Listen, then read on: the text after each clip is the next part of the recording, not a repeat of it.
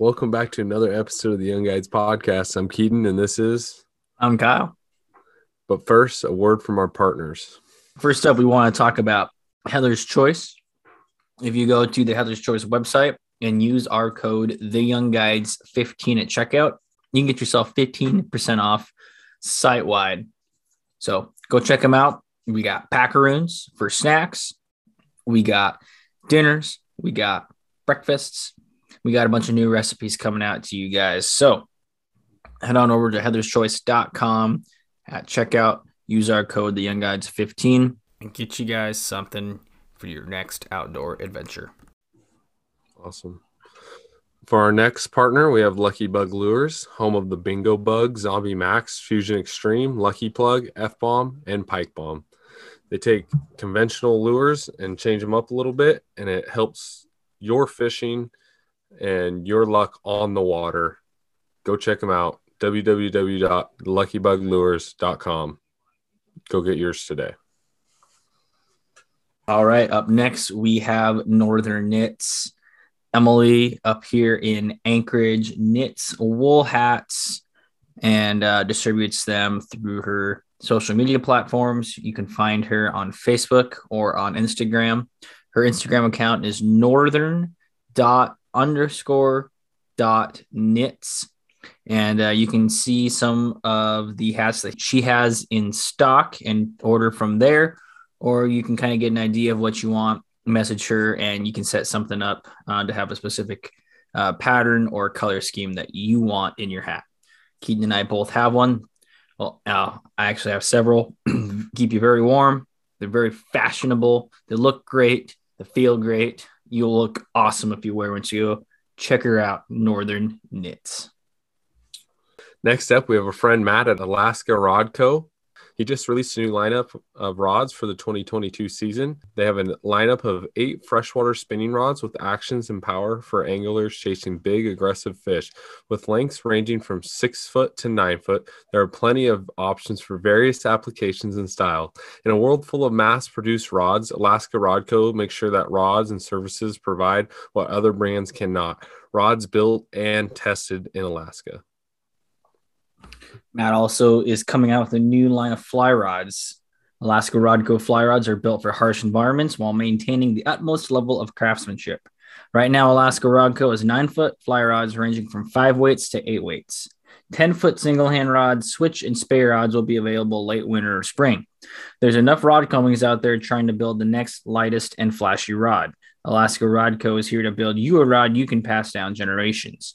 Fishing means many things to many different people. Alaska Rod Co. is honored to build you the ultimate tool that connects you to that meaning. If you want to learn a little bit more about Alaska Rod Company, go back and check our previous podcast. We asked him several questions about his rods, his warranties. Um, does, he does a great job at explaining everything and covering everything about his company. Also, if you have questions, you can always DM him or DM us and we can get you going in the right direction. So, Alaska Rodco. Finally, we want to say thank you for listening to another episode of the Young Guides podcast.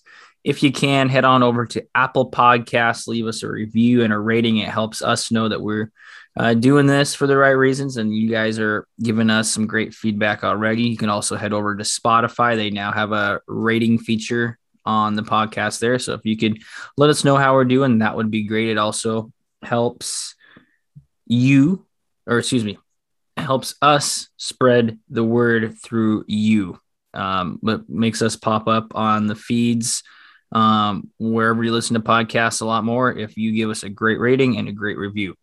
You can also head to our website and contact us through that form if there's anything that you think we should know about. If you want to be on our show, or if there is something that uh, we need to work on, you can also find us on Instagram. And same thing, give us some feedback, drop us a message, and we will get back to you with Instagram, make sure to also check our story. We uh, before we do our podcast on Thursdays, we always have an option for you guys to ask questions to the people coming on our podcast.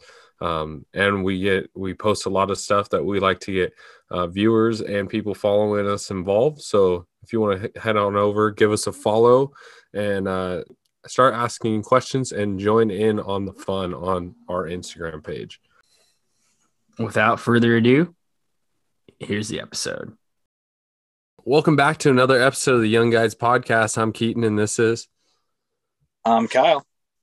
And today we have a special guest uh, coming in live from uh, Montana, Bozeman, um, young guide himself, uh, a buddy of ours, uh, Josh Eaton, um, works for Eaton Outfitters, and then just started a new venture with On Water. So we're going to learn a little bit about that today.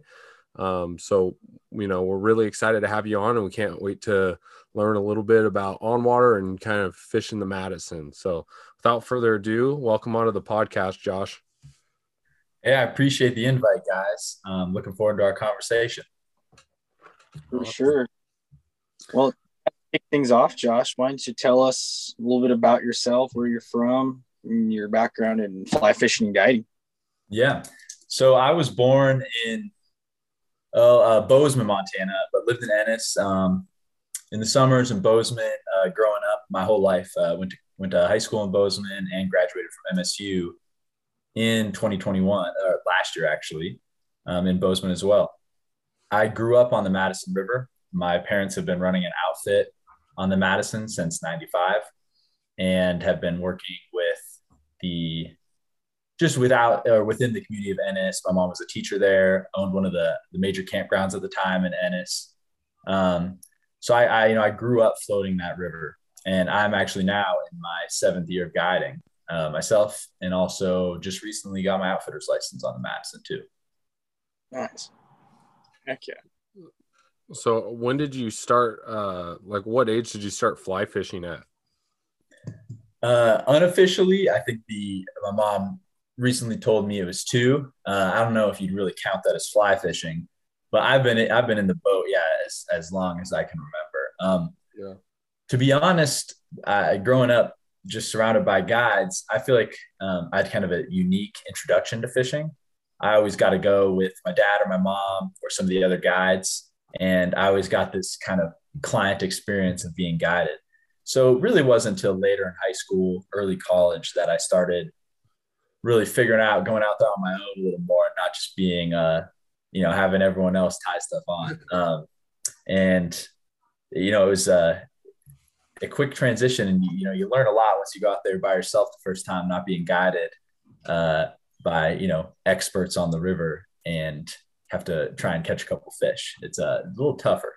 Um, but from there, uh, I actually met you guys, you know, going to Central Washington. And that's kind of where I really started kicking off my fishing, going out every day and, and really started learning a lot more about, about, um, you know, the sport itself. For sure. So was it kind of natural for you then to eventually work in the family business and kind of become a guide yourself? Hundred percent. You know, I uh, I always was interacting with the clientele my parents had, uh, who a lot of them, you know, at this point, uh, I'd, I'd call friends. Um, and so I kind of just grew up with that client type of interaction and always meeting people, um, being around people uh, who were fishing with with my parents and the other guides. And so, it, you know, it was a pretty natural progression in, into into guiding. Um, you know, my my grandpa, uh, he was out here on the. I think he retired from guiding about nine years ago. Um, he's 85 now, and it's impressive. He's out there rowing the river every other day. Um, I don't know how many 85 year olds can can hang their hat on that. Super impressive. But I, when I first, you know, it was my first season where I only had a couple trips, and I was really out there trying to learn how to guide and, and row. Um, I got to go with him all the time. Another one of our guides who um, had had an unfortunate kind of medical uh, incident where he wasn't really able to to, to guide anymore. Um, I took him out fishing all the time, and I, I, couldn't thank him enough for how much he taught me about the river, um, interacting with clients, and just guiding people. Um, learned a lot from Charlie Graham, and a great guy. Um, so again, as I said, just a natural progression. You know, kind of I was felt like I was born into it a little bit. Did you, when you first started guiding, did you start out in a boat or did you start doing like uh, walk wade trips? Mm-hmm. So uh, I actually did not start out walk wade trips. I right away started out in the boat. Um, actually, for my first couple trips, took the raft, uh, as you know, we all know raft can be a little more forgiving, uh, bumping into a rock or two. The Madison is quite shallow and quite rocky if you haven't fished it before. Um, I know both of you guys have. I'm sure you can attest that. It's uh, a little different than some of the other rivers you might picture in your head. But uh, once you know, I got comfortable rowing the Madison and uh, you know, speed, dodging rocks. Then I naturally, um, you know, my, my mom's been with Hyde drift boats uh, since the 90s. And so got my first drift boat and have been rowing that ever since. Mm-hmm. Since I don't really have to row super intense, you know, rapids or water that's more attuned and easier to row in a raft, um, you know, the drift boat I think is a more comfortable kind of client experience for sure. Yeah, absolutely. So, when you first started uh, fly fishing, has the Madison kind of is that always what you've called home, or I mean, you grew up in you said Bozeman, so there's a lot of options of water around you. Did you also take advantage of fishing those uh, waterways as well? It's a great, great question, and I think that kind of comes down to what I initially said. I was always when I'd fish, I'd get to go with my my parents um, or their friends who are also guides, and I definitely spent a lot of time in the Madison, and it took me a little while um, until late high school and college to really get out and start exploring some of these other waters. Um, so initially, mainly I just fished the Madison, um, but now I, I, I fish all over. Um, I'm pretty comfortable on, I'd say, majority of the rivers in Southwest Montana. Um, even ventured up. Uh, recently, I've been fishing the Missouri a little more. Um, some of my coworkers and just kind of exploring a lot of new water. Um, a big part of that, I recently this winter moved down to Denver, try something new just for a little bit um, in the off season or in between the guide seasons. Uh, you know, growing up in, in, in, one town, going to high school and college there, um, you don't always get an opportunity to just pick up and try something new. Um, but I moved down there and I've been fishing, you know, some of the rivers of Colorado, and it's uh, that's a whole, you know, a whole other ball game. Um, that's where you know it's kind of more exploratory fishing I've been doing in college and trying out these new rivers definitely came in handy because if I would have only fished the Madison and then went down to Colorado, I, I would have been lost. They don't most of those rivers in Colorado, they're not going to eat a size six black turtle buck. I can tell you that. Yeah, that's awesome. Um, do you ever get requests to fish other rivers besides the Madison? Mm-hmm.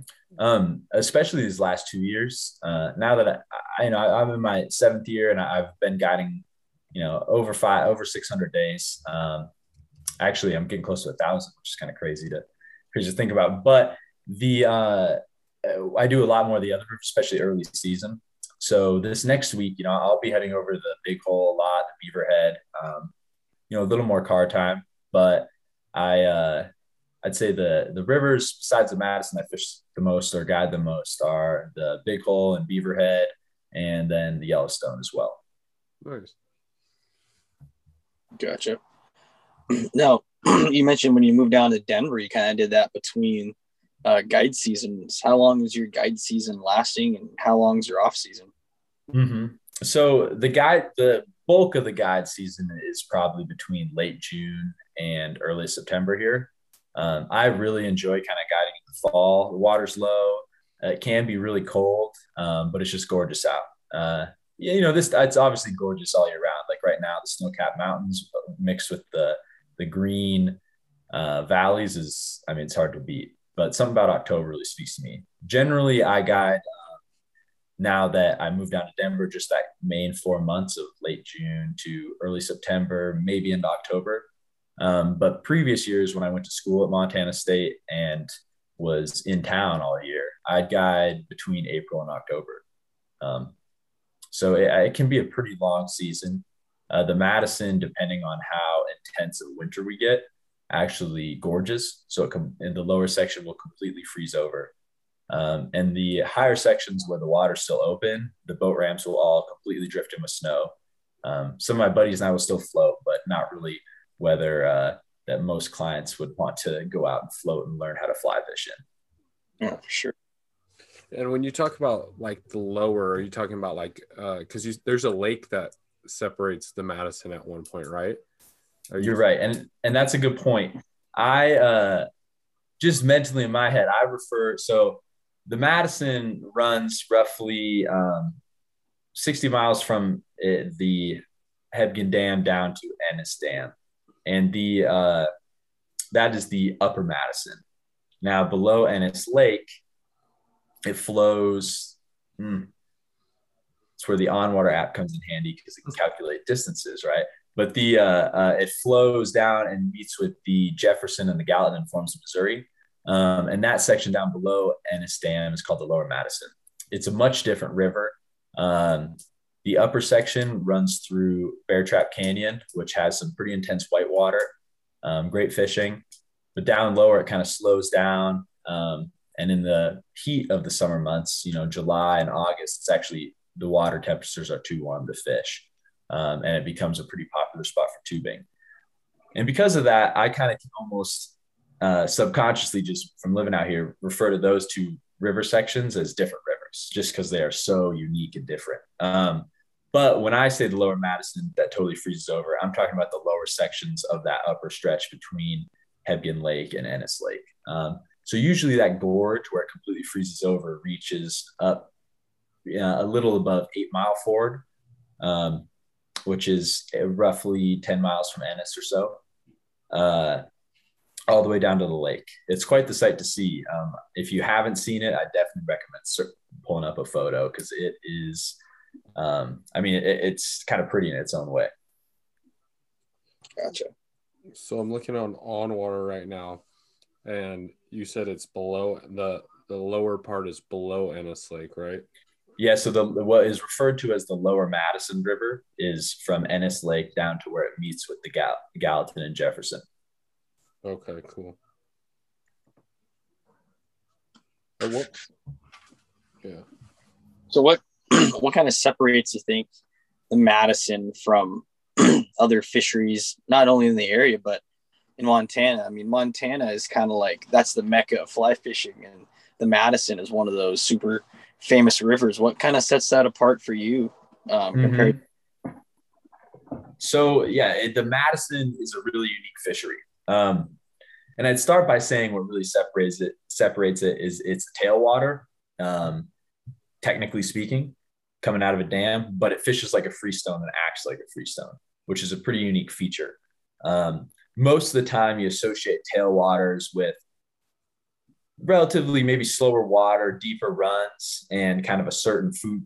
You know, you're fishing certain flies. Those fish are kind of keyed in on certain food sources, such as, uh, um, you know, scuds, uh, worms, midge. There might be some smaller mayfly hatches, occasionally a caddis hatch. Not as often associated with larger stoneflies. Um, the Madison, though, even though it is tailwater, has all a prolific stonefly hatch, um, a very wide river, and quite shallow uh, and fast moving. So it's pretty unique. Uh, I know both of you have, have, fished it with me before, um, you know, in the past four years or so, and I'm sure you'd agree. It's if you had never fished it before and we're used to floating rivers like maybe um, the Yakima or the Missouri, and you went there for the first time and never seen any photos of it, you might be a little, you know, kind of thrown for a loop a little bit, um, just because it, it is such a unique fishery. Just uh, its depth and speed, uh, I think is kind of uncommon. Yeah, uh, I think the one thing never. Oh, he might be. Is he talking? Oh, you there? Sorry, we lost you a little bit. Can you hear me? Yes, sir. Okay. Keep going. All right, you're good. Keep, keep going. Okay. I was gonna say uh, one thing about like the Madison River that um, threw threw me off is like when we came and fished it late summer, like you were talking about how low it is, and then um, it's almost like it, it's so surprising to see where you're pulling fish out from because you're like, when you're like when we're going past like certain things i'm like wow that like back home this doesn't look like it's going to hold a fish there. But you're like no fish that that's going to have a fish behind it. And that actually like has fishing the madison i feel like has given me a, such a uh, different perspective on some of the local fisheries by me um, you know and trying different things and finding because I, I a lot of that pocket water i would have never you know give thrown a fly to so yeah um, yeah, I mean, so it, it is, you know, as we've said, super unique fishery, uh, referred to as the 60 mile riffle. So I think a lot of your classic trout streams, you think of it as riffle, um, maybe a corner into like a deep pool, slow pool. And yeah. for the most part, the Madison is not like that at all. Um, but to your point, that kind of makes me think. You ever read the book, The Curtis Creek Manifesto? Mm-mm, I've heard of it though, but I haven't read it. Yeah, uh, fly fishing book uh, written by uh, can't remember off the top of my head. Um, Sheridan Anderson, uh, and what's so interesting about it is in that that book it talks all about how you know we just walk right into the water all the time we're wade fishing. A lot of times a fish could just be sitting right there um, and it, it, really focuses on fishing water that maybe you would always consider fishing about and i think or consider fishing and i think the the madison uh, has you know gives people a similar outlook you know because you're pulling fish out of spots that you know you maybe normally wouldn't expect if you fish kind of more that classic blue ribbon trout stream. Yeah. Um, yeah. Well like i think a lot of like uh a lot of weather changes like high water events low water events like a lot of people kind of get turned off to go and try to fish those but like i mean at the end of the day the fish still are going to be there and it's just going to change you know with the flows. Like you get a high water event those fish are going to move uh, towards you know towards the bank. If you get a low water event, they're going to try to find those oxygenated areas or that kind of you know deeper water that they can get down in. And um, I think just if if any listeners like don't get out and don't get away from like maybe their main trout stream, I highly recommend going to like fish some different fisheries because that'll give you a different perspective and it may change the perspective of the way you fish your local waters. So, mm-hmm. yeah, it can give you. I mean, I think that also comes to the, one of the, I think the most important parts of fly fishing, and it's all about learning. Um, you know, the there's so much to learn, and um, as fly fishermen, and we're all guilty of this, we convince ourselves sometimes of how we figured out the fish, and there's all sorts of different ways you can figure them out. Um, whatever that means, right? You can only know so much. Fish, uh, fish are are the the true bearers of, of knowledge of what they're going to really eat. Yeah. But what's interesting about that is there's so much to learn. Um, my dad and I every year we always take a couple of days off in the season and we try and go support another guide in another river, um, whether that be in Montana or another state. And I love going with other guides and just learning. There, there's so much to learn. Everyone has their own different things they like to do.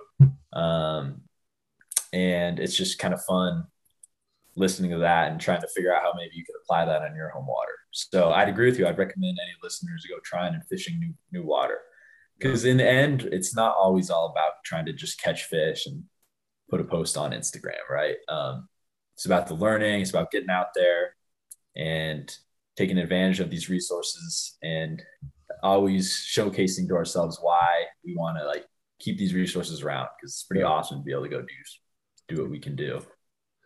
But I do love my gram picks too, you know. There's something to be said about the gram.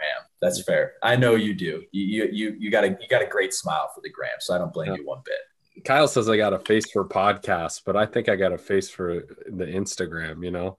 I mean, it's a face only a mother could love. Exactly. Nobody's looking at your face when you're posting on Instagram, Keaton. Yeah, good point. They zoom in on the fish and are like, Who's this other ugly motherfucker holding this fish? I wouldn't say that. I wouldn't say that. Uh, no, all respect. Like I, I think there's like a time and place for some Instagram posts, but there's also a time and place for uh, you know making sure that we're keeping our fish healthy. So, well, yeah, my coworker Shane the other day brought up an interesting point. Um, you know, it, it's it's super cool to catch a big brown trout and post a photo holding it out of the water with you know its big articulated streamer hanging out of its mouth, and that is super cool.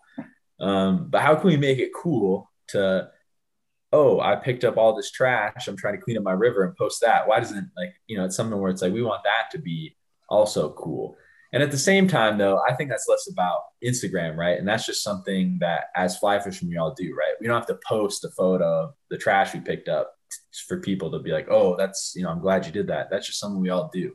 You know, I think that's as as you guys in this podcast, um, working with On Water, a big part of them, their mission, right, is, and our and your mission, and and just as fishermen is conservation. Um, and I think you know that that's something we're trying to trying to kind of show is is a good thing to do. Um, I do feel like though, um, like I I occasionally will post like maybe I have a slow day fishing and I'll post or I have a great day fishing, I'll still post like pictures of like, hey, I caught this fish, but I still had time to clean up this river here or X, Y, and Z, you know? And I yeah, as much as you're like, you know, people are like, oh, this guy's just doing it for the clout. It's like also I'm trying to do it to motivate people to that like you said, it is cool to pick up trash. It is a good idea if you're in there for the better or the greater good of your river to clean up and to try to benefit your fisheries. So, hundred percent, I couldn't agree with you more. And um, yeah, I feel like it's something we need more for sure. Yeah, absolutely. Well, you've kind of brought it up a couple times here now, Josh. Why don't we transition into talking about on water and your involvement there. Yeah. Um, so, I mean, I guess I, I'd probably just start by describing, I mean, w- what is On Water? So, On Water is an app um, that we've been building. Mm, I, I, this the the two founders I think really started the idea, you know, years and years ago. Um, started talking about it, but we really started developing and building this app in the fall of 2020. And in the past, I'd say since uh, this last January or so, we really started, we released in the App Store and really started getting it going. Now, the OnWater app is a um, kind of fishing based platform that eventually will kind of be set more just around river recreation, river usage. But it's an app that is developed to help enhance the any fly fisherman's experience out on the water um, by gathering all this data that we'd look up if we were going on a, on a fishing trip, such as flows, weather, um, you know, the local fly shops, and just kind of that local information. But gathering all this public data out there about, you know, a specific river and kind of putting it in one place so someone can find that and use that. Um, and I, I think, you know, this is all built, this app and these maps are all built kind of with our, our core values, um, which can really be summed up in three words, you know, enhance, connect, and conserve these resources. Um, so we want to enhance our users' experience and uh, fly fishing experience out on the water. We want to kind of connect all these facets of the fly fishing industry, um, fly shops, guides, outfitters, just river users in general um, together and conserve this resource.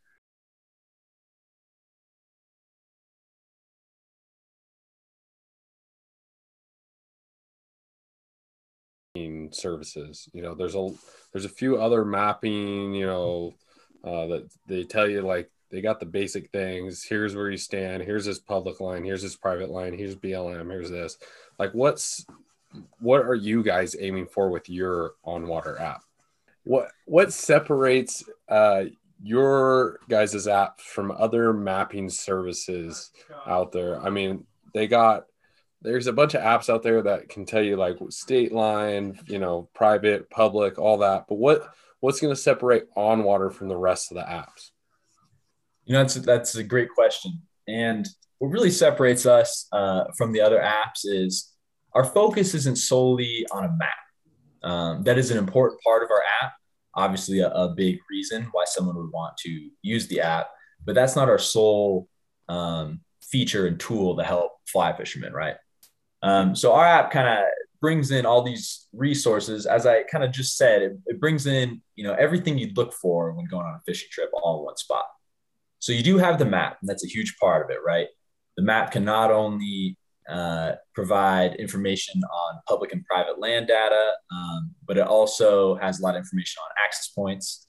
Um, little and and these points aren't just there to say go fish here. There's a little information, um, you know, associated with each, with almost every point of interest.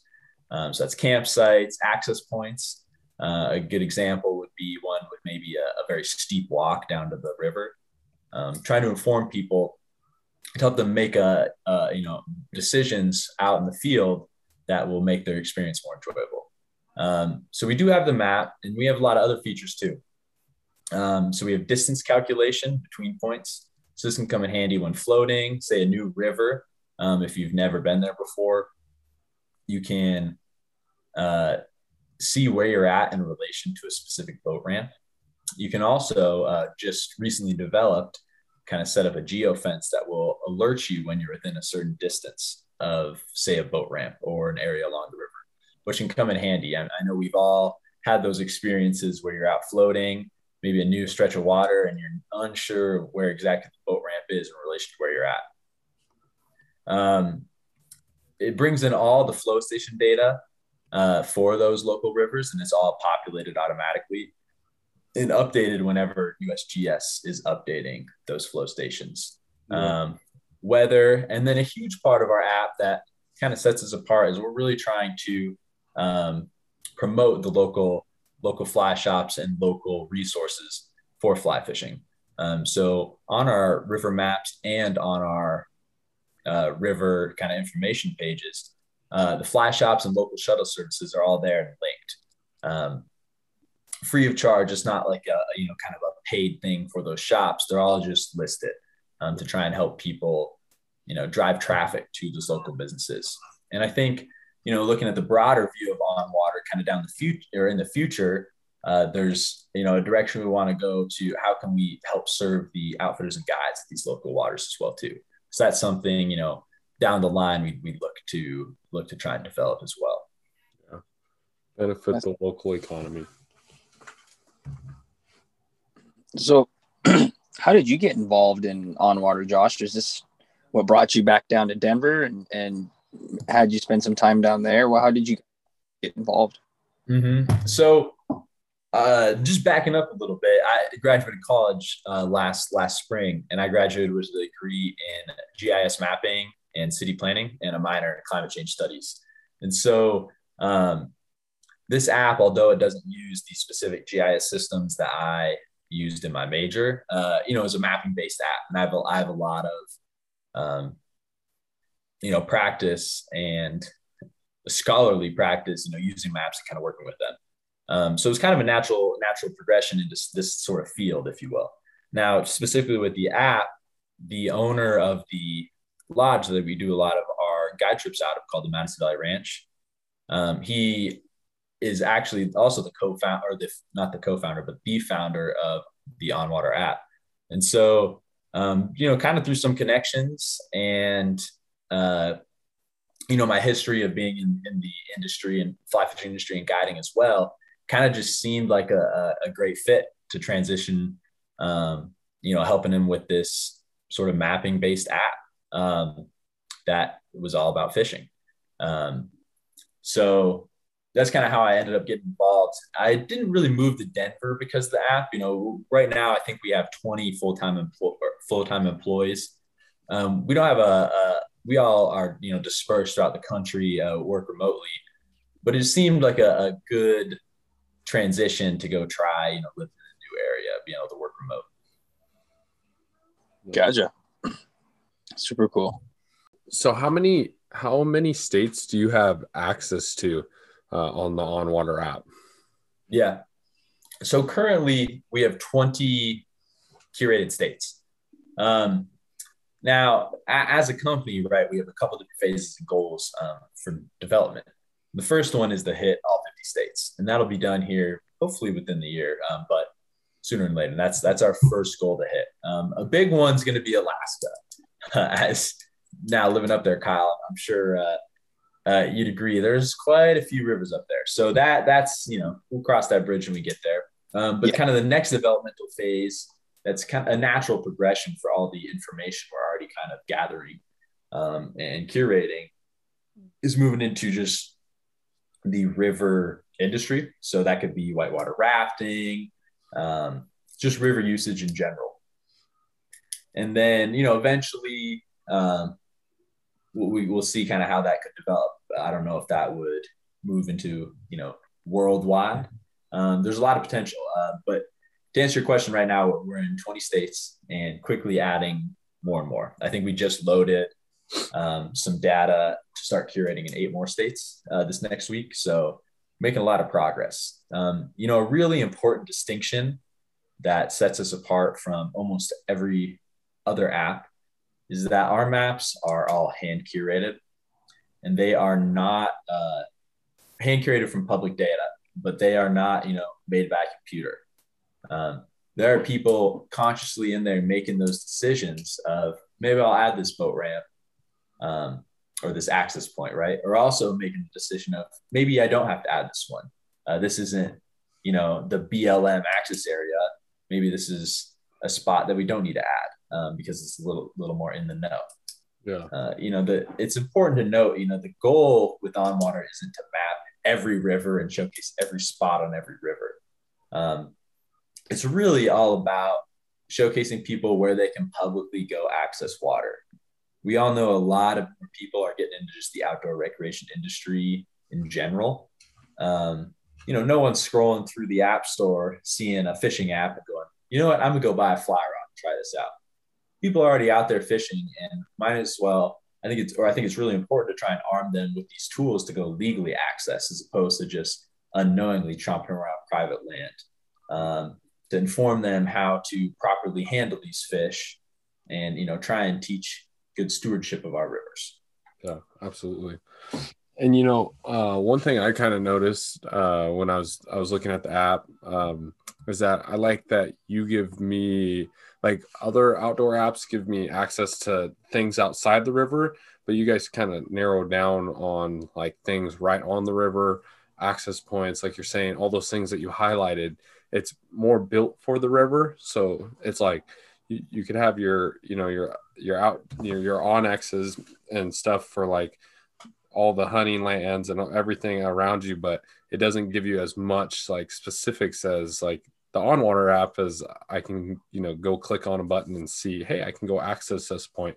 And i'm learning stuff from your app that i didn't know that i you know places i didn't know i could access or had access to mm-hmm yeah, it, you know, it, it's it's pretty cool. Um, you know, we have this team of curators and all this kind of data they've been able to acquire through um, calling fly shops, uh, calling, you know, the shuttle services, um, reading tons and tons of articles about rivers, um, you know, looking at, at, maps and other satellite imagery. Um, and, and yeah, that, that's an important part. You know, we, we do focus pretty heavily on like once you you know choose an area that you're, that you're trying to fish or wanting to go you can really look in on that specific river or that specific still water and um, learn a little more about that specific area with that said it's also pretty cool if you don't you know are in a new area and don't exactly know where you want to go fish um, we have a map view feature where zooms you out with the satellite imagery and shows your location and shows the rivers that are around you. Cool. Um, and I think a cool part of that, right, is there's a lot of rivers right now in the West experiencing, um, you know, more use use than they have in previous years. And what's cool about the app is, is say you were in my, uh, you know, in Bozeman right now, or in Ennis, um, and you looked at the map view, it doesn't highlight one of those rivers in that area as being better than the others. That's not the point, right? It's these are all um, you know fishable areas. They all have a description. You can kind of choose where what you like best. Maybe you like that small creek feel. Maybe you like a big water with a boat. Um, maybe you like you know being able to fish kind of fast riffles, wade fishing. Um, and, and you can kind of decipher all this through the app, which is pretty cool. Yeah. So, do you ever have any concerns about um, not necessarily blowing up a river, but almost exposing too much and people being concerned that you're driving more traffic these places? You know, and, and I, that's a definitely a, a, fair concern, right? Um, no one wants to be out there hot spotting all, all your secret spots. Um, and I think one, I think that's an easy conclusion to jump to when, when it, nowadays, especially you hear the word map um, it's just you know easy to kind of start going into that. Uh, oh, everything's going to be showcased on this map. Um, and, but it's a fair, you know, a fair concern. And I think with our app, the important point that that kind of, you know, sets us apart from and sets us aside from the possibility of spot burning is first off, this is all curated from public data. You know, these points are put in from reading through BLM resources, uh, you know, state agency resources, city and county resources. Um, you won't find, a, you know, clicking on a POI and onWater, a description that says if you go knock on the rancher's door three times, say the code word, he'll let you fish his private stretch. And I think that's also showcased within our parcel data. There's no um, name ownership associated with it. We're not trying to encourage people to go knock on, you know, some guy's door that has access to a stretch they want to fish. Um, it's again about showing people where they can legally access and go explore the water for themselves, if that makes sense. Yeah, that does make sense. And it's like it's like uh, like you kind of uh, said it well, but you know, even if you do ask these like um, fly shops and you're using that kind of data that you're collecting that's already out there, um, the fly shops are using that same data and they're just going to pretty much tell you the same spots, right? You're not gonna, like you said, you're not gonna get a lot of the secret spots out of it. Yeah, and and and that's not our goal at all, too, right? To get those secret yeah. spots. The um, uh, I think it's important to note too that on the maps, it, there's it's not curated um, to show like a spot to fish. So it's not there's not a marker that says, "Hey, this hole fishes really well." Uh, if you walk up 100 yards from this access point, there's this great hole. That's not what what our, our maps are showcasing at all. Yeah. Um, you know, a, a, big part of it is this is BLM land. This whole stretch is public. You can go, you know, again, explore that water for yourself. Yeah. Um, and so I think that's a really important part. And I think a lot of the staff that I work with, um, and, and, and my coworkers would really agree that, that they wouldn't have joined on to something, um, you know, a company like onWater if they didn't really, you know, consider this and, and kind of think about not only the idea of maybe spot burning, but also you know having good core values of trying to teach good stewardship of these rivers. Because in the end, we all want the same thing. We want to keep these resources around and all be able to have fun and use them. Yeah, absolutely. So one thing I've got a little time in the app. One thing that was surprising most to me is I was like looking at a run the other day and the log, like the log jam, usually it's like uh, older, like I'm like, oh, that log jam's not there. But when I looked at that log jam and then I went out to go fish near that log jam, it was like pretty on par. Like it, you know, that was a newer log jam like from this year. How do you guys keep that up to date? So that that's a great question. That's definitely a tricky part. Um, you know, because especially where you're at in Washington, there's a lot more uh, through high water and, uh, other events of channel switching, log jams running through. Um, I guess that's pretty common over on the Big Hole too. You know, every year there's some new log jams and channels you can't go down, right? Because logs are there. And that's where really we're working really hard to build relationships with fly shops, and that where that that's where um, you know those relationships are going to be very important.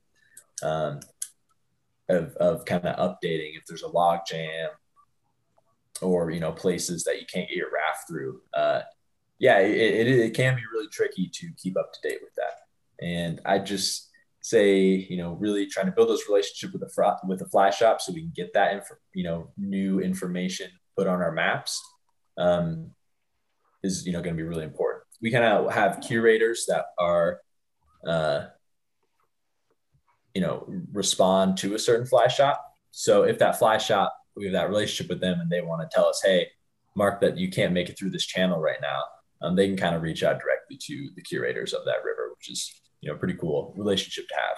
Yeah, that's so beneficial too to people that are looking to go float certain sections or or certain rivers and never floated it before, because it's like you always like you know if you don't know it you're like okay you get to a point of the do I go left or right? You know, and you can just like sit there real quick, open your app, be like, oh, it says don't go right. You know, you just you're keeping people safe and and uh, yeah. yeah. So. And that's where down the road, kind of developing into the whitewater too, could be really really cool and be able to have that. Um, you know, rapids marked with an up to date description of, of how to run it could, you know, be really beneficial and, and you know, save lives out there. Um, truthfully, because you know, it's easy to the you know water, uh, log jams, rapids. It can all be pretty dangerous. Um, it's easy to forget sometimes just rowing every day, but uh, you gotta have a lot of respect for the water. You know that's where another one of the features really comes in handy of being able to show you where you're at in relation to one of those points of interest. So if you were floating a section with a rapid and you never floated it before, you can see, um, and you don't have to be online to do this, right? You can download these maps offline, be out of service. It still uses your phone's GPS, and you can see where you're at in relation to those hazards, um, which again in the field can really can come in handy.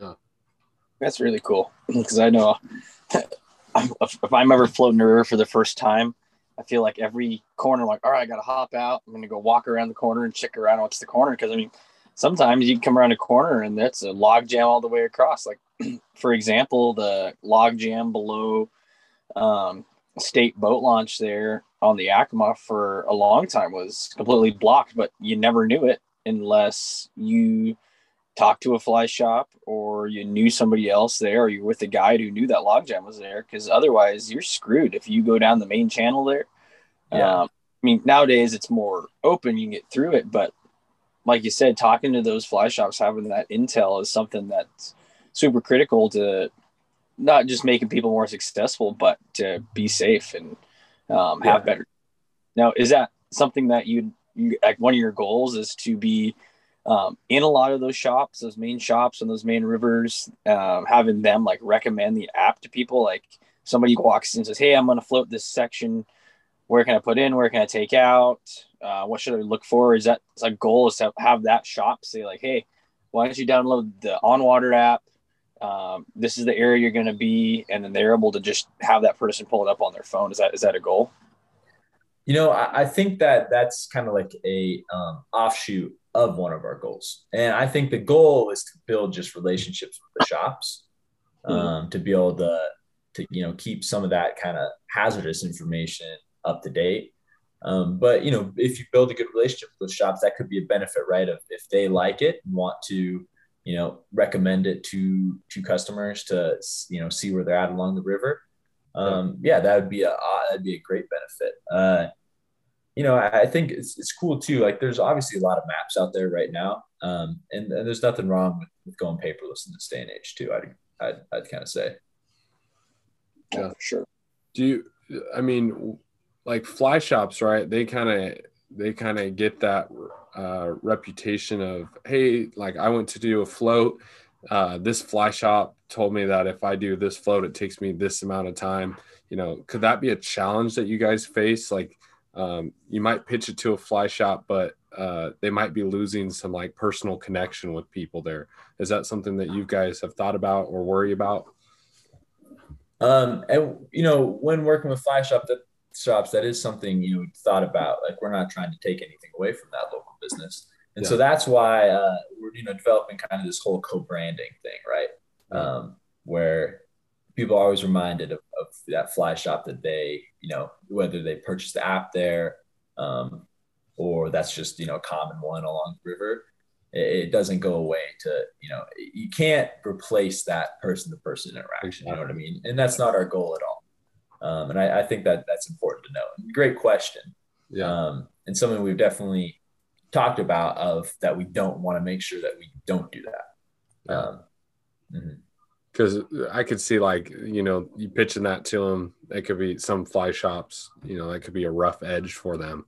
You know they might take it, but I think like if you can build that like you're saying that co-op relationship, that could be so beneficial for them because they can, like you mentioned, you can be like, hey, I you know we use this app, and then they can also do that personal connection and be like, hey, this point to this point, and then they're using your app and still being able to share that information with with their clients. So, yeah, that's true. And you know, you could say the same thing though about selling like a paper mat, or even just if you're in a shop telling people where to go. If you tell them where to go, do they have to come back? Yeah. Um, but the, and they and and uh, again, that's something we've talked about and that we don't want to do. And um, you know, fly shops still have so much you know importance uh, to any level of fishermen, um, wherever they're at. Uh, there's always different bugs to be fishing. Um, you always need a new shirt, a new net, right? Um, exactly. Or stay. but you're right. You you can't replace that that person to person interaction. Yeah. And that's again not not our goal at all. So, so I want to take kind of a step back from like the water, and we're talking about the usage of the app, like on the on the water. But like when I'm planning trips, you know, I'm looking for like campsites and stuff. Can I use your app to find campsites and where to stay and and kind of uh, things outside of just like the fishing, like the everyday things? Yeah, hundred percent. So we do have campgrounds mapped, and um, as long as the campground isn't just like a, you know, um, primitive kind of campground where there's no established sites, we do have a link to the uh, whether it's National Forest Service site um, or the BLM site where you can then reserve it from uh, directly from the agency uh, that the campsite is on, or if you know it's a private kind of campsite, we have still all those links to get in contact and, and get get your spot reserved. Um, and and that kind of goes back to right the app. There's definitely a fishing focus, but it's not solely fishing, right? It's about just recreation and using these rivers and as a resource to enjoy. Yeah, absolutely. Now, if I say I'm floating down the, the Madison and I come across this one hole, I'm like, oh man, I just caught a whole bunch of fish out of this hole and I want to come back to this. Let's say I'm there for like a week. Is there a way for me to mark that spot on the map and save that to my personal um, like library of waypoints? Yeah, so we have this really cool feature called the My Places feature. And, you know, a really, it's kind of like your own personal fishing journal um, that you can attach to a GPS point. Um, the most important, you know, this feature is it's not a social feature, right? So the My Places, um, yeah, say you're sitting in that hole, you caught a bunch of fish, you can click on the My Places button and um, add it, you know, right to where you're standing, and then it automatically brings in the flow station data and weather um, from that moment you at the point. You can also attach maybe a photo if you want. Um, there's a note section where you can say, uh, you know, maybe you caught it on the swing or it was under an indicator or it ate a dry fly. You can put the, uh, there's a box for the specific fly pattern. Um, and then that's all saved on your device. Uh, and I, I, know, I keep a personal fishing journal and I think this is a pretty cool way to get even a little more information and kind of, um, you know, I always nerd out about developing a pattern of, oh, I caught a bunch of big fish here this year. You know, why, why would that be? Um, it's kind of a cool way you can, you know, not only reminisce on, on a good day, but also um, try and learn a little more about the fish, you know? Yeah. For sure. So say I, I marked my spot, right? And Mhm. I'm floating ahead and I know that Kyle's going to float it later that afternoon. Is there a way for me to share that point with Kyle? So that is something that, you know, down the road, we, we might try and think of a way um, where you could maybe share with a buddy. Right now, it's not shareable at all because, again, we want to make make sure it's known this isn't this just our whole app in general. It's not like a social app um, where you're sharing all these spots and sharing oh all these I did all you know I caught this fish and everyone can see you caught it where you caught it and what it ate. Um, so right now, it's not a shareable feature at all. It's important to know it's your you know your own personal thing. Um, now down the road, with that said, there is definitely some possibility where we would try and find a way you could yeah share it with just a buddy. Um, but we're just we're doing that right now. We're trying to be really conscious about you know it's not like a social feature right that Yeah. that can just all of a sudden everyone sees your little spot. Yeah. I'm just thinking like in a like a guide perspective, how beneficial that could be to share with your other guides, you know, Mhm. or or something of that sort. So Well, and that's something. So down the road, we do have plans on making more of a kind of guide slash outfitter version, um, and that would be something that that would be a part of that, right? You'd ha- you'd want to be able to with your guide crew share certain points, um, maybe even be able to see where each other are at uh, on a trip if you're trying to meet up for lunch. Um, but that's something you know down the road that that would be considered and talked about 100. percent yeah. What what would you say is uh your favorite part about the app?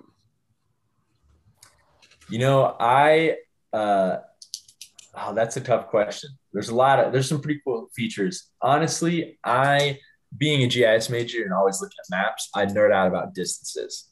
Um, and what is you know you, you might uh, doing float trips and guiding. I'm sure you both always get this question: How far do we just float? How far do we just float? Um, and you know you always have that kind of rough uh, number you remember from seeing a map in the fly shop of oh Lyons to Ruby it was 12 miles. Um, here I love the real time distance calculations all along that polyline that we have for each river. Mm-hmm. Um, I think it's really cool to see where you're at in relation to a point.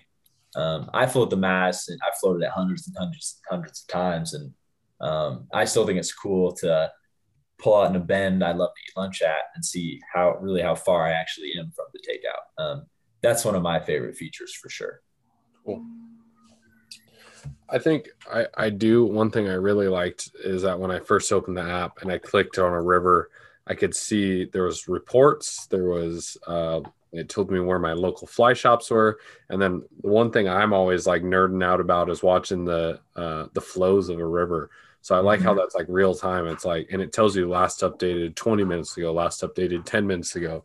Um, and I love seeing that because I love watching that graph. It's so interesting because I'll look at the graph and then I'm like, even though I might not be fishing, I'm like, oh, I got to drive down to the river and I got to see what it looks like at this point, you know? And so uh, I think that's such a cool feature that I can just be like, okay, I'm standing here and it now this river is on the rise. Look at now I'm watching the river slowly kind of go up, or oh, this is uh, look at the water quality as it kind of you know plateaus, or oh now it's on the drop, and you you know you can really learn from those moments uh, from the flow chart just seeing it as the days go on and and it does like if you keep track of it it helps you predict what you know could be a good year or could be a bad year for your river so definitely. It's um, you know, and that, that again, kind of what I love about about the app, right, is all these things that we'd normally look at and go to all these different places to try and find is all right there. Um, the fishing reports, yeah, the flows, just like you said, and it is cool to be able to just quickly access all that information in one spot. Yeah. Um, can I use the onWater app both on my desktop and my phone, or is it just like strictly an app? And what mm-hmm. do you mm-hmm. find? Do you find like one works better than the other? So I wouldn't say one works better than the other. I'd say there's two different scenarios where I like to use one over the other, if that makes sense. Yeah. Um, so when I'm planning a trip, kind of in advance, it is nice to have it up on the desktop, um, just a bigger screen. Uh, it's still all the exact same information. You have all the same capabilities. Um, I just, you know, when I'm planning a trip, I might like to have uh, you know, a couple other tabs open that I can easily, more easily go see. Um, obviously, in the field, use my phone. Uh, again, I, it's I, one doesn't work better than the other, but I, I do enjoy the, just the larger screen if I'm like say planning a trip. Yeah. Um, the uh, now one feature on the mobile app that isn't on the computer because you don't bring your computer in the field is the ability to download those maps for offline use. Um, so that's pretty handy. That you know, not I mean, I mean, not just handy. It's you need it for a lot of these rivers that are out of service. The ability to you know view it offline. Um, so on the mobile app, that's that's one feature that's more specific just to the mobile app is that ability. Yeah.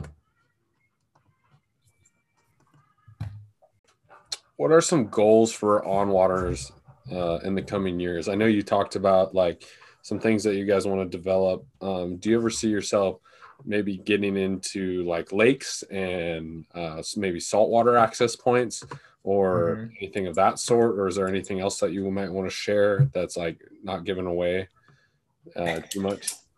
Yeah, yeah. Um, so right now we actually do have a fair amount of still waters um, curated we are just creating a slightly different tool for that curation um, and i think is ideally completing on friday.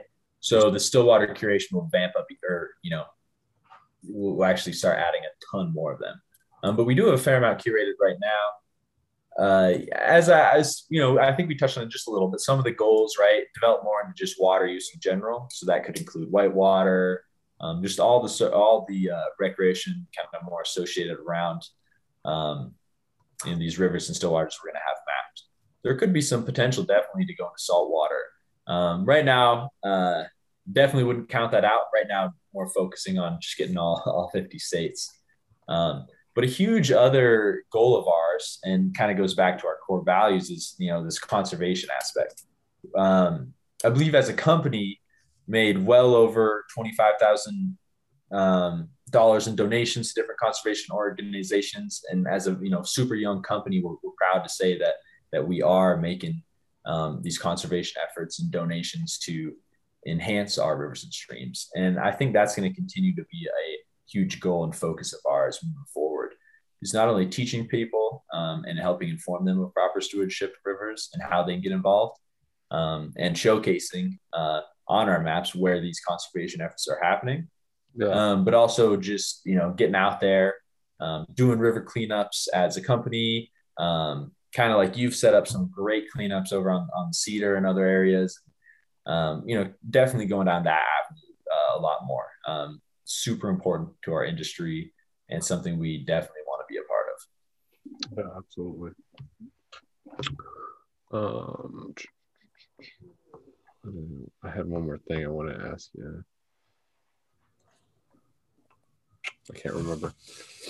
Well, uh, you know, we we've covered a lot of topics. Talked a little bit about your fishing experience, kind of about you, and then we really covered a lot about onWater. Is there anything else that you might want to add uh, about maybe yourself, the Madison onWater, anything?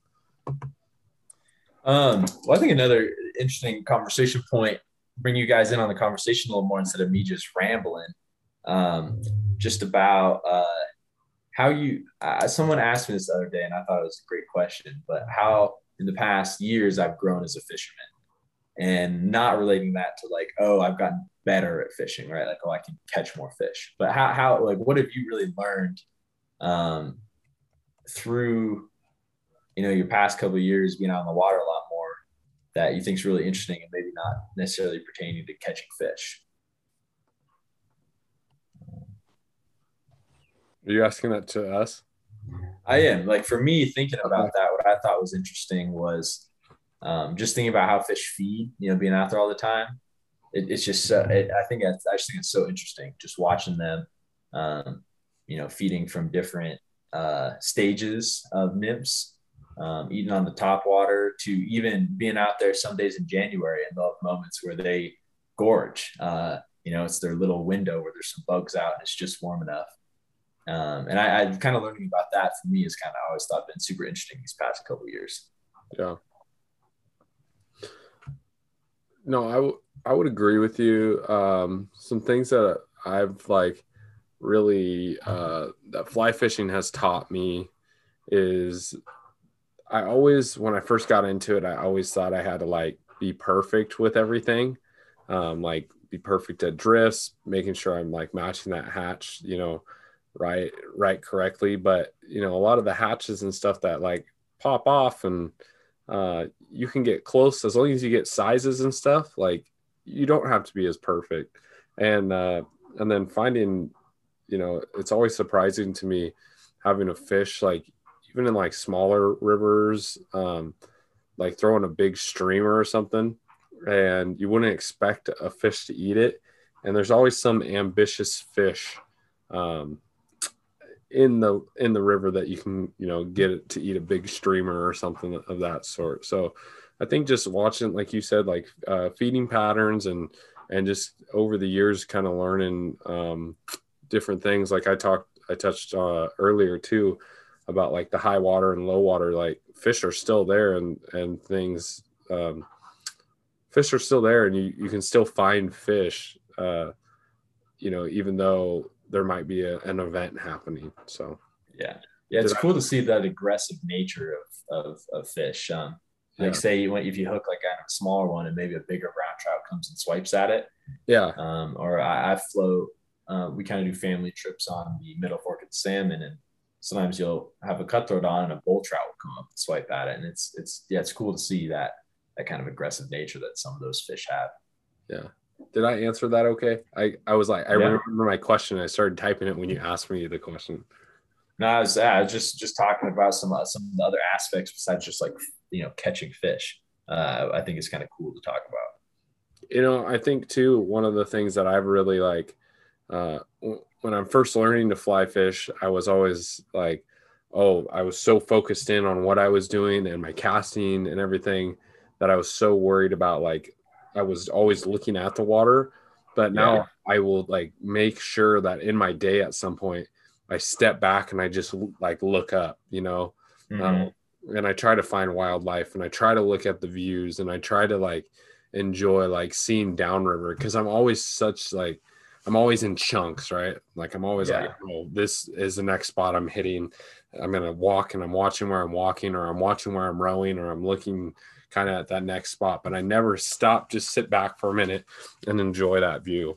And yeah, that's like one tip that I would throw out to everyone is just to like really just enjoy your surroundings. Try to, you know, like when we were at the Madison, I was so like I just loved fishing, but I would Mhm. stop and I look up and it, it was cool to see. Like if you didn't look up, you'd miss some of the like bull moose drinking out of the water or like yeah, on the on the side. Like you don't get to see that every day. So what a great experience there.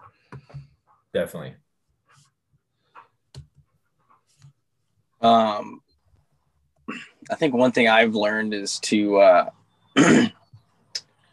just kind of like kind of like Keaton said is the moment that I can sit back and kind of enjoy what what is around me, not necessarily just about the fishing. I feel like the fishing is all of a sudden better.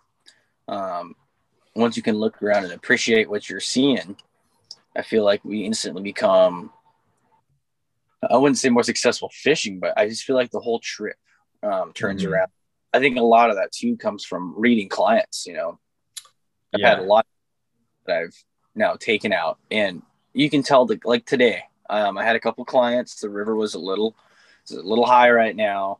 Uh, the fishing's not excellent, but we did catch fish and we hooked a few fish. And this couple was super stoked just to be on the river. They didn't I mean, obviously, you go on a fishing trip, you want to catch a fish, and once they caught a couple fish, they were like, "This is awesome, Mhm. super happy, raving about it all the way home, all the way back to the the shop, talking about it." Once they got there, when they leave, they're just like, "Oh, we had such a great time," and just once you can really appreciate the trip for what it is, and not just to go out there and stack up fish, uh, I feel instantly have a, a much greater time. And I, I think a lot of that just it comes from the, the customers themselves they're kind of at their own disposition when they come into the trip on what their expectations are. Mhm. but i think it too is reading your client and being able to to know what their goals are and then just really trying to vibe with them the best that you can tr- really try to meet those goals if they have them and just try to it's just all about client interaction and all that does uh, the only way to get better with that as a guide is just to get more reps in and just have more clients from more diverse backgrounds and ages. Today i had a couple that were in their late 70s but i've had them as old as in their late 80s and as young as six years old you know? So it's all just all about having that super diverse background and just meeting all those different types of people that's something i focus on, and especially up here in Alaska. Mhm.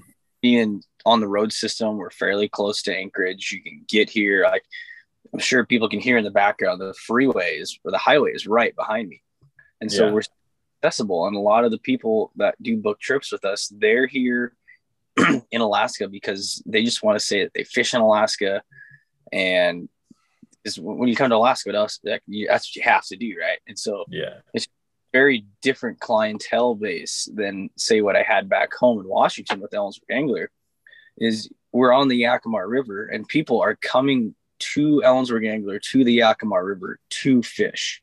Mhm. I'd say probably 90% of the clients are coming over from the west side for the day and they're coming over to fish. So their expectations and their goals for this that singular trip is much different than say the couple I took out today. This is day I think they've been in Alaska for like a day or two and this is Mhm. like second day of eight days of doing a bunch of other things so just interacting different and having different clients on different schedules and different goals and different ideas has been super eye opening to me on how yeah. I just whole client guide relationship. Yeah. It uh that kind of makes me think of you know my my cousins um from from Denver um they actually they come out fish with us every summer and my younger cousin Franny she always just crushes it um and I think there's something to be said for the fact that uh, she doesn't care. Like yep. she would be happy if she caught zero fish, one fish. She's just out there having a good time. And a majority of the time that leads to her just not only crushing fish, but just having the best time ever. Um, and I'm definitely something we can all learn from that. I feel like. Yeah. And I've had trips where you have that guy or gal that just wants the numbers. And mm sometimes if they're a proficient enough angler, you can get numbers. But a lot of times, the, the moment that person wants to catch a fish more than enjoy the trip, like catching a fish is the only way they're going to have a good time, that's yeah. the moment you stop catching fish because they're so focused on that. They're not enjoying their surroundings. They're not noticing like the beaver lodges we're seeing, you know, the mm-hmm. beaver all the different types of ducks, when they're just so hyper focused. That's the moment that the trip is no longer as successful as it could be. Yeah, yeah, it can definitely be be tricky. Well, I know that it can put a lot of pressure on your guide, so your guide's not going to give you that same experience, right? Like when you're going down, you know, you're so worried about the fish that you might forget that hey, there's some uh, some rams over here that I like to point out, or hey, there's a herd of elk that always crosses in this area, you know. So mm-hmm. you, you want to, you know, and and I feel like that I've learned is that pointing out those things can make a better experience for your clients as well. Definitely. And just like just being on the river, you know, I feel like a lot of people stress go. It sounds corny, but it goes with the river, right? Like they get on the river their day to day kind of just goes away and they just you know the majority of them are just out there to enjoy it so. Yeah.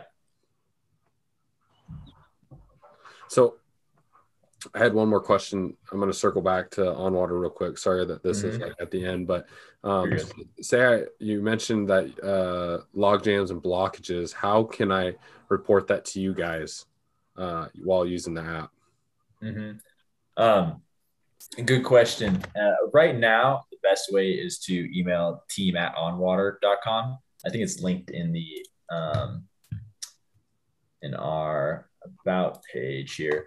Uh, ideally, we're going to be coming up soon with a um, more specific report system. So right now we have like fly shops, right? A, cure, a specific curator is kind of associated with that shop if they wanted to report something. Um, and that's something in, in the future that we will be, you know, working to develop where if a user wants to report this log jam, you know, we can help update that. Um, and so that's something that's going to be coming into, into development very soon. Nice. Sweet. Yeah. Cause like, like you said, things can change and mm-hmm. have on, and like firsthand on the water reporting, like this is what I'm seeing right now. And even yeah. though you stuff up to date, stuff happens. Like mm-hmm. creek that's literally 100 yards from my trailer right now. It went from like 2200 to 1700 um, in just a couple hours. You know, like it, like yeah, happens, and then it goes right back up. Just since I've been off the water, it's gone up another 300 CFS. So it fluctuate. It can fluctuate a lot, and just in that amount of time, a lot of things can happen. Yeah, um, definitely. And you know, we uh, you know, right now, yeah, email the team. Um, eventually, we're going to have a, a, way just within the app um, where those can can be reported, and then we'll have someone go overlook that to to include that hazard. Nice.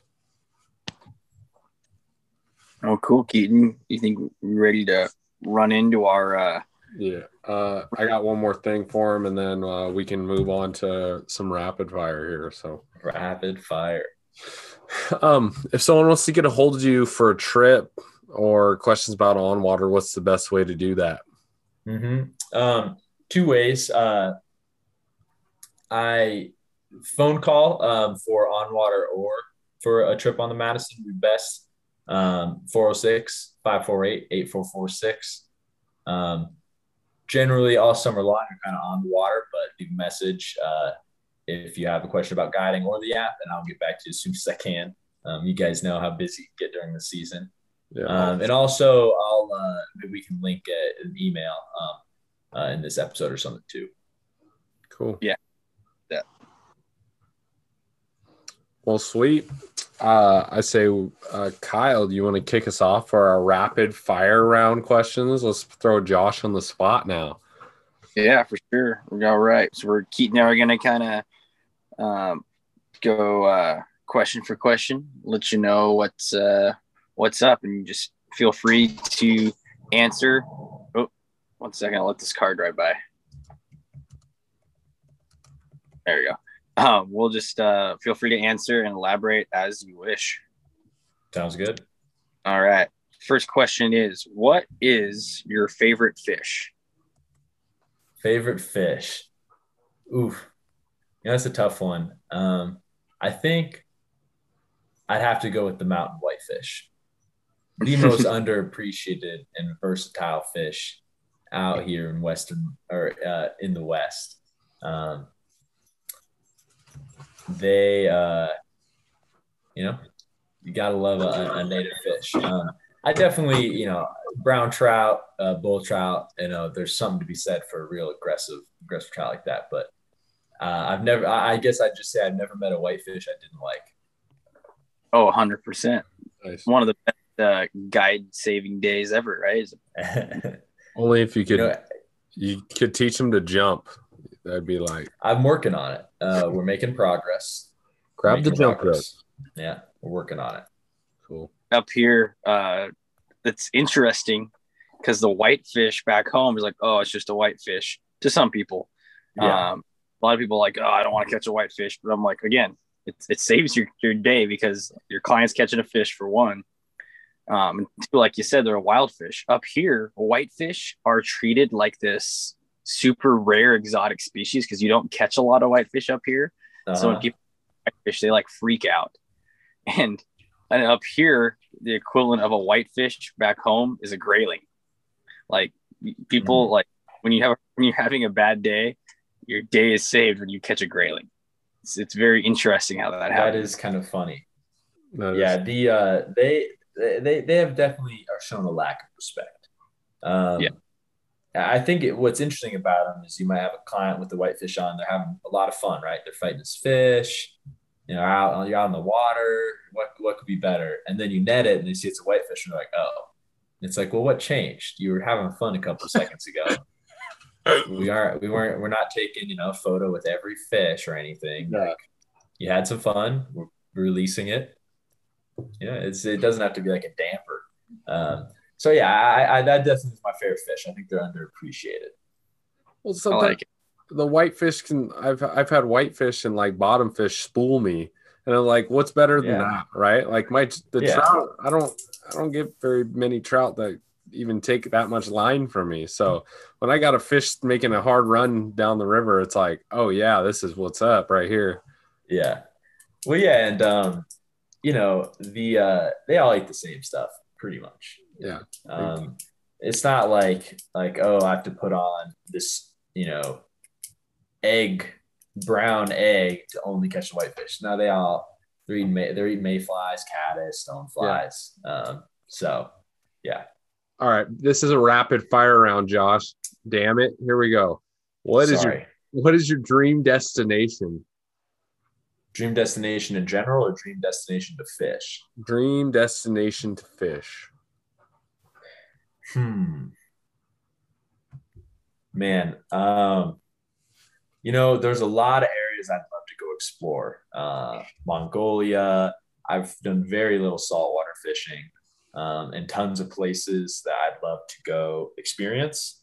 But I have to say, my dream destination, and they'll always hold a special place in my heart, is in Norfolk and Salmon. Um, in part because of you know that wilderness area is so beautiful, but it's also kind of just been a family trip, so it has some sentimental value to it as well, and that's that's still is my dream destination. Awesome. what is your favorite uh, snack and drink to have when you're out fishing? Ooh, I like that question. Um, if you asked all my buddies I float with, uh, my probably favorite drink, um, non-alcoholic, would be uh, a Red Bull, sugar-free Red Bull. There's something about a Red Bull um, that that just jives me. They don't try and hide it behind some fruity flavor. Tastes like jet fuel. You're getting exactly you know what it is. And I I I do have a goal to be the first Red Bull sponsored fishing guide, and I've been working on it. Made no progress so far, but it's gonna happen. I'd say my favorite snack is probably a uh, uh, there's these like power crunch bars like that are apparently protein energy bars they're definitely just straight fake sugar but they're fantastic um, i'm not getting paid to say that either I like it. I think you're gonna have to compete with Todd though for Red Bull sponsorship. Oh, i that probably would that um, dude can drink some Red Bulls. that isn't that is you know I, I definitely don't go too hard on the red bulls you know stick to the smaller smaller can i would say though one you know kind of a dark horse that that's recently developed would be uh uh an americano you know i never really drank coffee until recently and i definitely been you know espresso is, is a game changer i'm not gonna lie Heck yeah. All right.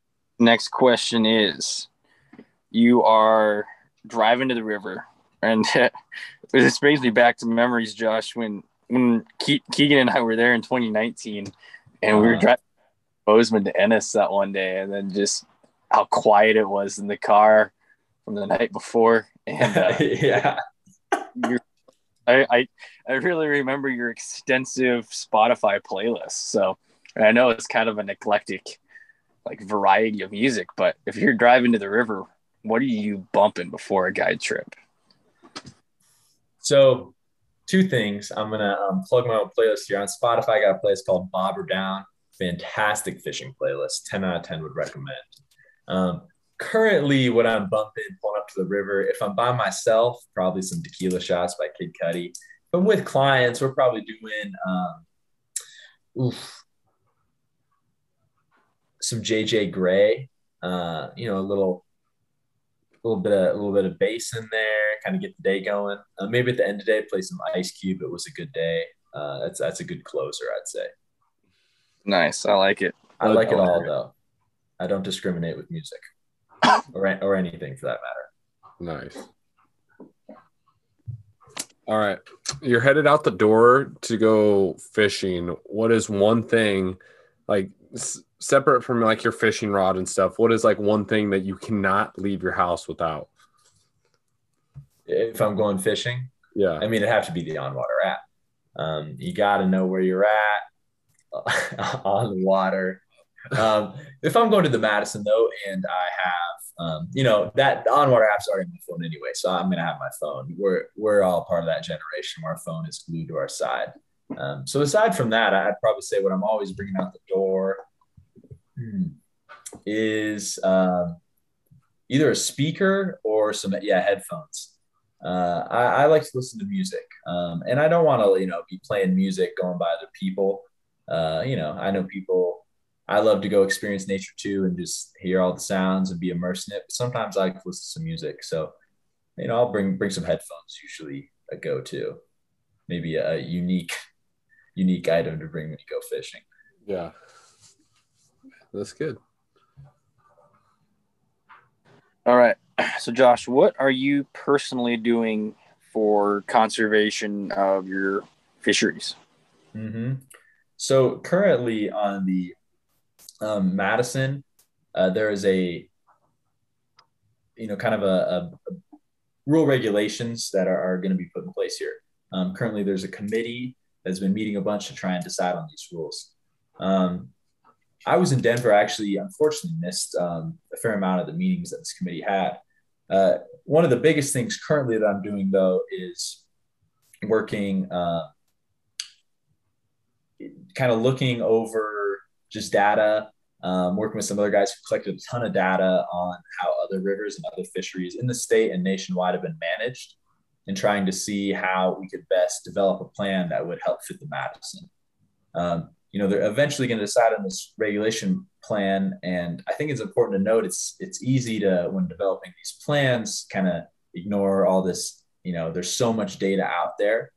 Um, it's kind of easy to ignore it, and I think it really is important to kind of decipher that and look at what's worked for other rivers and what has um, and what hasn't worked in other rivers, and how we can formulate a plan not just to regulate all the rivers, a plan specifically for the Madison, because there's no river regulation plan that that just fits every river. As we all know, all the rivers are used guided and recreational usage um, in all totally different ways.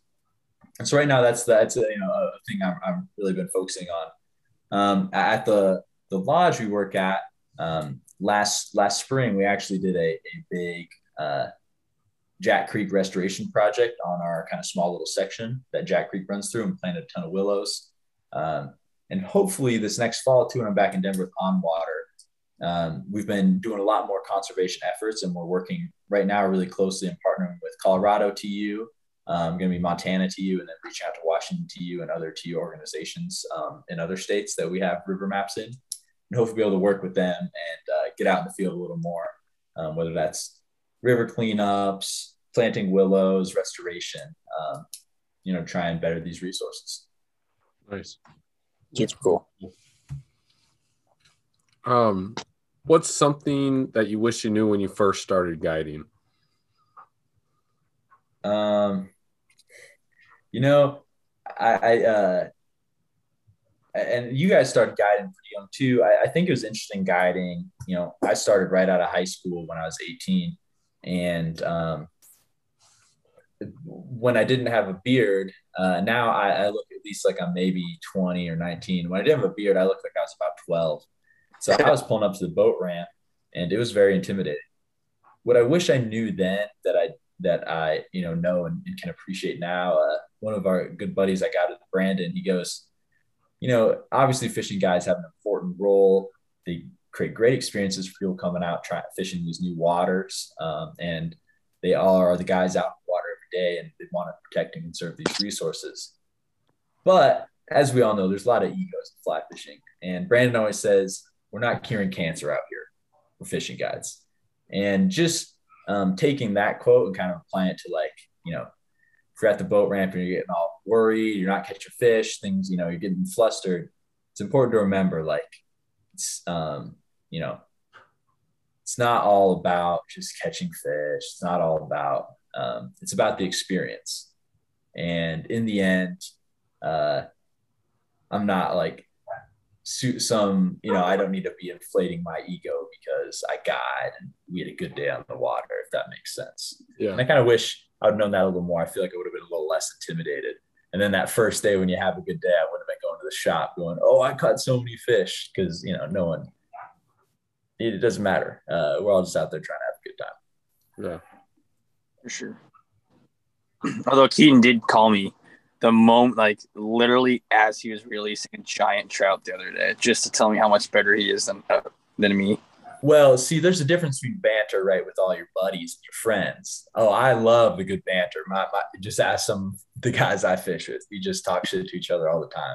But I just mean just general as a community, um, being more welcoming and open and open to um, you know new people trying to come in and all sorts of stuff. Uh, I think that's an important important part.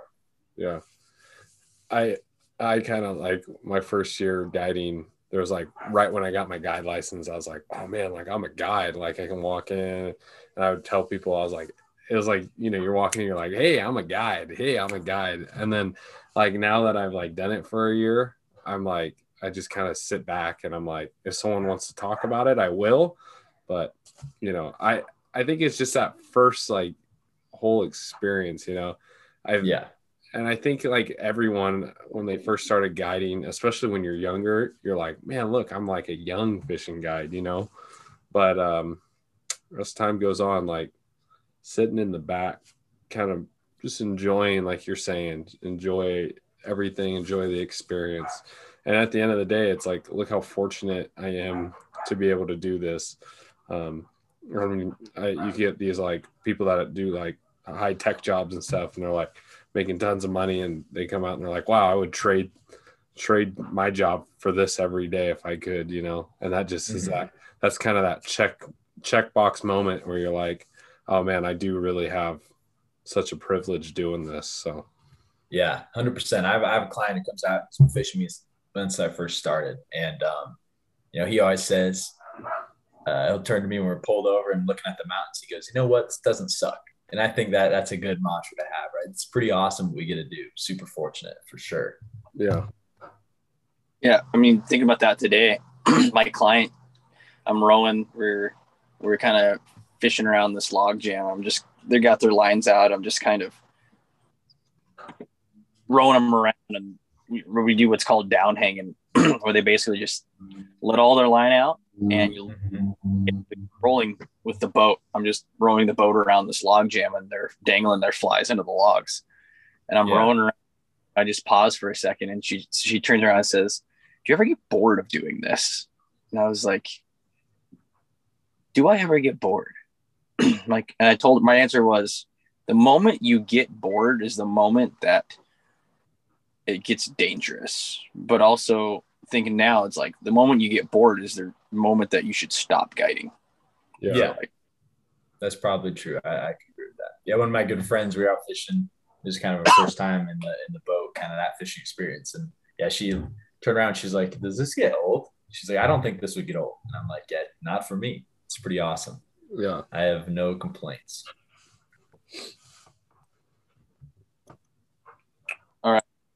Next question is uh, some advice that you might give to new people coming in into fly fishing in general. I know you kind of uh, touched on that a little bit, but if somebody maybe they're not even thinking becoming a guy, they just want to get into the industry. What's some advice that you could give them? Mm-hmm. Um, I mean, you just gotta you gotta get out there. Um, it's so I think especially with social media now, it's so easy to get too wrapped up in um, good day, bad day. Oh, I didn't catch a fish, and you know we've all seen that old the old saying, a, a bad day on the water is better than a good day at work. Um, but I, I, really do think getting out there and enjoying the experience a little more um, is is your best way to not only become a better better angler, but just always have a good time. Um, sometimes I think that the you know the fly fishing industry is kind of in a has a unique um, demographic, and I think that's changing a little bit, uh, and for the better. Um, sometimes I think now new people getting into industry are a little nervous to go into a shop um, or feel like they're going to be judged, and unfortunately, sometimes that can be the case depending where you're at. Um, so that's you know circling back even to onWater, kind of one of our goals is to, you know, make sure people feel comfortable asking questions, um, trying to become a better angler, trying to learn more about a river and how they can be better stewards of it. Uh, I think, you know, we're trying to give people those resources so they feel comfortable doing that is not a bad thing at all. Um, so advice I, would give to the new angler is, you know, it's it's okay to ask those questions. Um, you know, when I uh, first started, you know, guiding and this, I remember one of my, you know, first days on the water, I was fishing like a, a egg in the middle of the salmon or like middle of, uh, you know, a caddis hatch. Mm-hmm. And at the time I just thought that was normal, but looking back on it, it's like, what was I doing? Um, and, and it's all just a learning process and that's okay we love to end our podcast. I mean, you covered a lot of great stuff. You talked about the benefits of your app. You talked about fishing on the Madison. We talked about just being young guides um, and you know the challenges and stuff that we're learning here. Um, but we love to end our podcast with uh, your favorite guide story um, mm-hmm. or fishing moment. I mean, it can be a good, it can be bad, it can be learning, fun, funny, whatever you got. Give it to us. Yeah, um, actually, before I give the, the, the great story, I got one more uh, tip for like a new new guide. Um, and this is, I think, even more important than the one I said earlier. Uh, don't try and recreate someone else's game. Um, and I think this kind of shows up, say, if you're guiding in a group and one of the guys more experienced and doing better, it's so easy to try and, oh, I'm going to guide my clients and we're going to fish like he is so I can do as well as he is. And it never works like that. Um, it's not that you can't learn from someone else's game and use aspects of it, but um, if you worry less about trying to recreate someone else's and kind of perfecting your own craft, um, I think nine times out of ten you're you're going to do a lot better, and yeah. you'll be more at peace. Uh, that mental battle of trying to recreate someone's game is is very taxing. Yeah, that's, that's such a great thing, and that's what you told me too when I first started guiding. And uh, there's a lot of things that I've learned from trying different things other than what everyone else is doing. Right? Everyone else is fishing mm-hmm. that that same side or that same hole, but if you fish the other side of the hole or do something differently, you never know what's gonna become of it. Right? It can be your little mm-hmm. secret in some way. So, yeah, yeah so moving so ending with the best story. Ooh, so many. You know we got to go the wallet story. So um hmm, i think this was january or february 2020 might have been 2019 i can't remember. Um, i was out fishing with some buddies um, and it wasn't this wasn't exactly a guide story but i was out with some of my guide buddies and we were fishing. And i was you know we were in this kind of sort of famous hole up above eight mile. Um, and I hooked what I thought was a snag, and I lifted it up. Um, and no, I, I didn't step on this. I hooked it, and I lifted it up. It was on my hook, and it was a wallet. I thought it was a stick at first. Pulled up in this wallet. It was all gross and nasty, and I was kind of thinking to myself, "There's no way anything's in here." I kind of tossed it back to my buddies, and I kept fishing because the fishing was pretty good. And from behind me, I start hearing them count 100, 200. Well, this wallet still had everything in it. And there's $850 of cash sitting in this wallet. Dang. Um, and I have a photo and I have three or two buddies who were there that back all this up. I, I hooked it and caught it. It was the craziest thing ever in the middle of the Madison. Yeah. Um, so anyway, you know, we finished out our day. We go to the bar and my buddy's right. He's like, Oh, drinks are on you all night. He's trying to get me to blow us money. And which don't get me wrong, it's definitely tempting. But it did though. The wallet did have an ID on it, so I figured uh, at the least send this ID back, see if I get a response, and um, you know maybe I'll get this money. Probably not. Uh, whatever.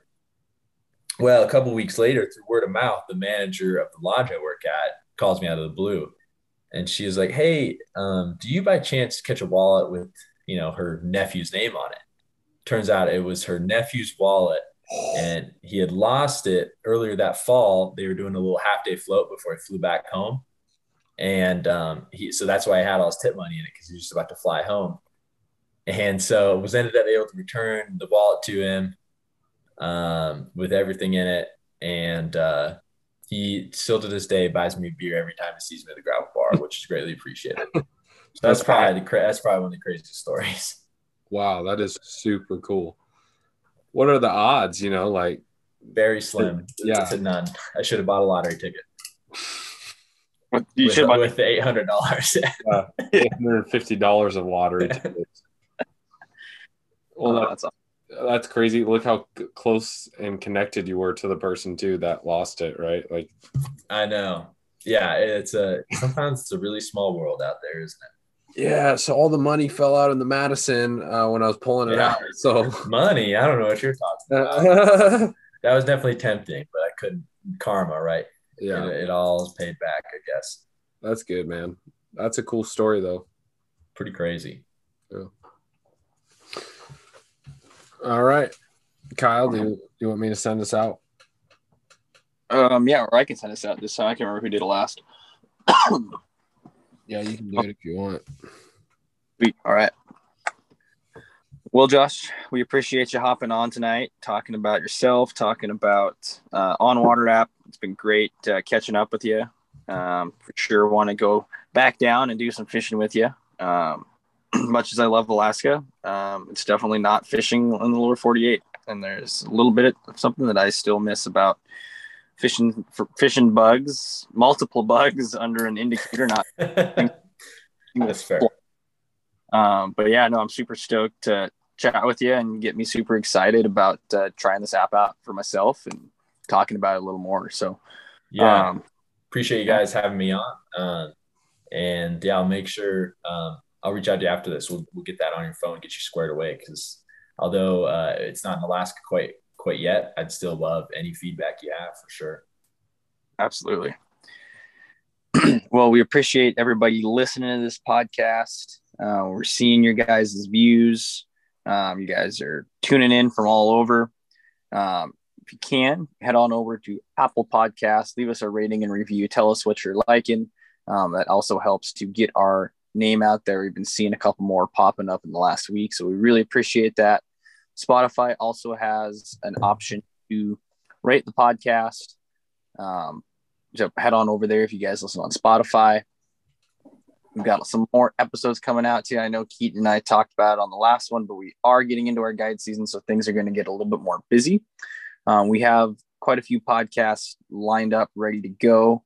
Um, some of them, like as Keaton said earlier, might have content that's a little bit dated just because we recorded them earlier in the year, preparing for the guide season because we want to keep you guys um, content coming as much as we can.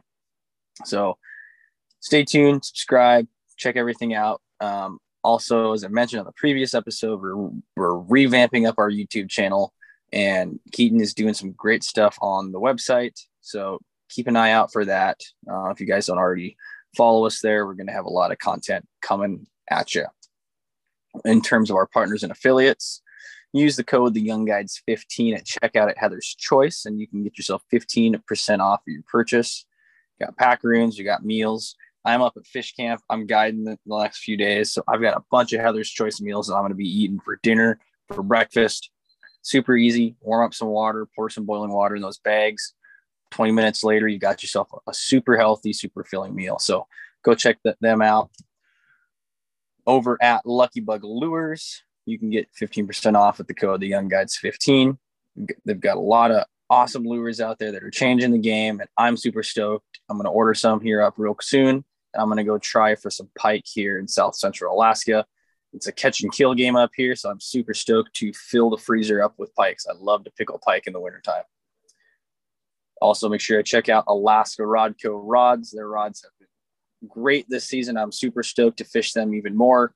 Matt's been working on those two handers. I've been seeing a lot of content out. He was just at the um, Russian River Ferry there and was part of the Mossy's Spey Clave. So super stoked to have him as a partner on the podcast. Make sure to go check him out. And when it comes to hats, make sure to check out Northern Knits. Emily's going to be cranking out hats this summer so that she will have quite a few in stock for the fall and winter. They make a great gift. Keep your head nice and warm. Make sure to check her out.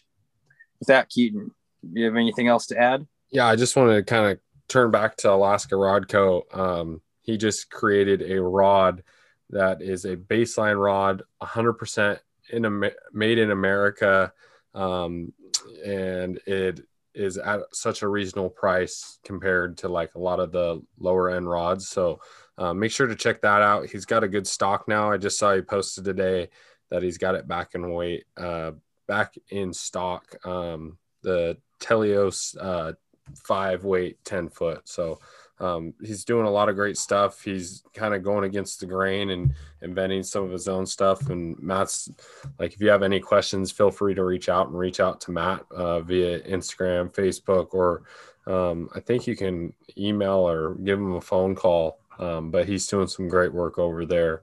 Um, and like Kyle said, we just appreciate all of you guys taking the time to listen to our podcast um, and make sure that if you know if you have something you're a guide you're in the outdoor industry you think you got something interesting that you want to talk about feel free to reach out to us and we can try to plan something with you. So um, we're excited. Uh, we're, working hard to bring you stuff even though we're, we're getting busy. Um, and then we're excited to see what this year you know the rest of the year brings us. Um, it's pretty crazy to think that we're halfway through a year already and you know we started this in november uh, for fun, and we're really kind of you know snapping down on it and trying to bring the best stuff that we can for you. So uh, make sure to check out our website. Like Kyle said, we got a lot of stuff going to be coming up. um, and you can support you know these local businesses, these local guides, um, and you know find a way to get easy access to things like onWater that Josh just talked about. So um, yeah, we just really thank you and appreciate you guys for taking the time and and sharing and loving our podcast. So real quick, Keaton, plug your uh, cleanup. Oh yeah, uh, make sure to uh, you can check it out uh, if you go onto Eventbrite, type in Cedar River Cleanup. Um, that's coming up in August 6th. I just want to make sure that uh, you guys, you know, I, am looking for, to get people there. We're going to have a cleanup. This is my first year. We're going to have a market afterwards. Come test cast rods. Uh, I got a food truck lined up. Um, I got some other little vendors here and there. So I'm really excited to do this. This is my first market. So, uh, you know, it's great for these local businesses. It's, we'll be there with the podcast stand, uh, you know, T, uh, TU. There's some local fly shops, local rod builders. So come out. And I think uh, we're working on it, but we're going to have a casting competition that you might be able to win an Orvis gift card. So really Ooh. pumped, really, really pumped on uh, to see how this turns out. So show some love, sign up. Um, we want to know like w- what we're expecting. So like I said, check that uh, Eventbrite uh, link and type in or go to eventbrite.com and type in Cedar River Cleanup. And uh, we'll try to share it on our podcast and Instagram too. So uh, we'd love to see some of you there. And you can come and talk to me. I don't think Kyle's going to make it because he's in Alaska, but um, you get one of us there. So yeah, come come check us out. For sure. With that, I think uh, we've taken up enough of y'all's time. And that is the end of the episode. We'll catch you on the next one.